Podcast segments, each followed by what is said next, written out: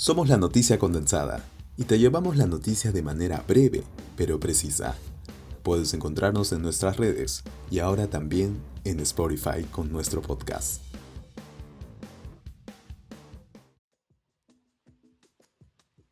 Hola, bienvenidos a la séptima entrega de nuestro podcast. Si bien estos días han sido especialmente cargados en Lima, recordemos que el Perú es mucho más que su capital.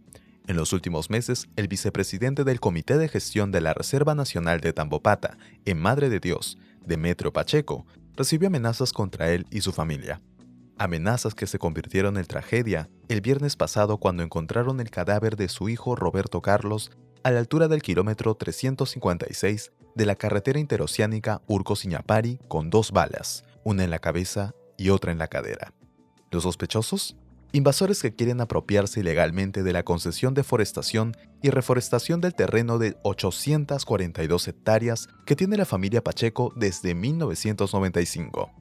La defensa medioambiental es necesaria, tanto como la mejora de sus derechos y protección tanto para las áreas que cuida como para sus representantes. Volviendo a Lima, el conflicto entre el Ejecutivo y el Legislativo nos ha mostrado que la corrupción y las mentiras no faltan en este país, con más audios que una conversación de WhatsApp con tu mejor amigo, el caso Swing continúa de pie. ¿Qué se puede esperar de un pseudo cantante con un doctorado comprado en México que recibió 30 mil soles por dar una charla virtual al Ministerio de Cultura? Más otros pagos por actividades similares, por cierto. Que el presidente no haya aceptado ni se haya disculpado a tiempo, digamos, por alguien que fue cercano a él desde su rol como vicepresidente, deja mucho que desear y le da cabida a un Congreso que supuestamente renovó rostros, pero muestra las faltas de siempre, y este viernes tendrá la segunda votación para ver si va a Vizcarra.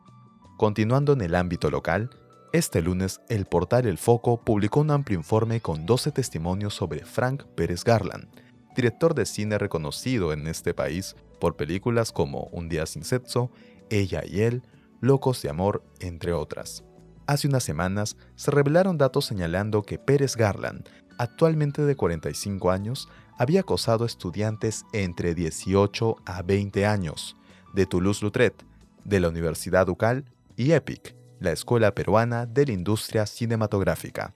A lo largo del informe realizado por la periodista Milagros Olivera, varias exalumnas comentan cómo Fran Pérez intentaba llegar a ellas mediante excesiva amabilidad, luego a través de sus redes sociales, y hasta citándolas en su casa y de manera personal a cada una. Como si esto fuera ético, tomando en cuenta la posición de poder que tiene un profesor por encima de sus estudiantes. Pero no solo estas chicas fueron víctimas del abuso que en su último descargo por Instagram, él intentó disimular como un comportamiento intenso e invasivo, como si esto fuera de lo más normal.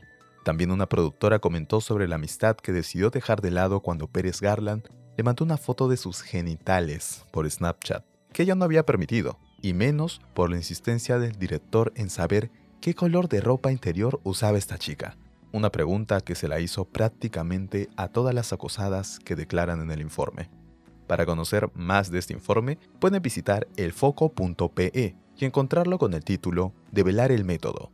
12 testimonios de acoso contra Frank Pérez Garland. Se dice que estamos en tiempos donde hay excesiva corrección política. Se habla de una supuesta generación de cristal. Pero se ignora que lo políticamente correcto en realidad es lo machista, lo racista, entre otras conductas que no solo activistas, sino cualquier persona busca condenar. Pensemos, si no existiera un reclamo, ¿cómo podría hablarse de un cambio? En especial para personas vulnerables, como mujeres usualmente expuestas al acoso y maltrato no solo en el hogar, sino en plena calle un poco de empatía no estaría de más. Eso fue todo por hoy. Pueden seguirnos en nuestro Instagram como lnc-pe y obviamente por aquí. Hasta el próximo miércoles.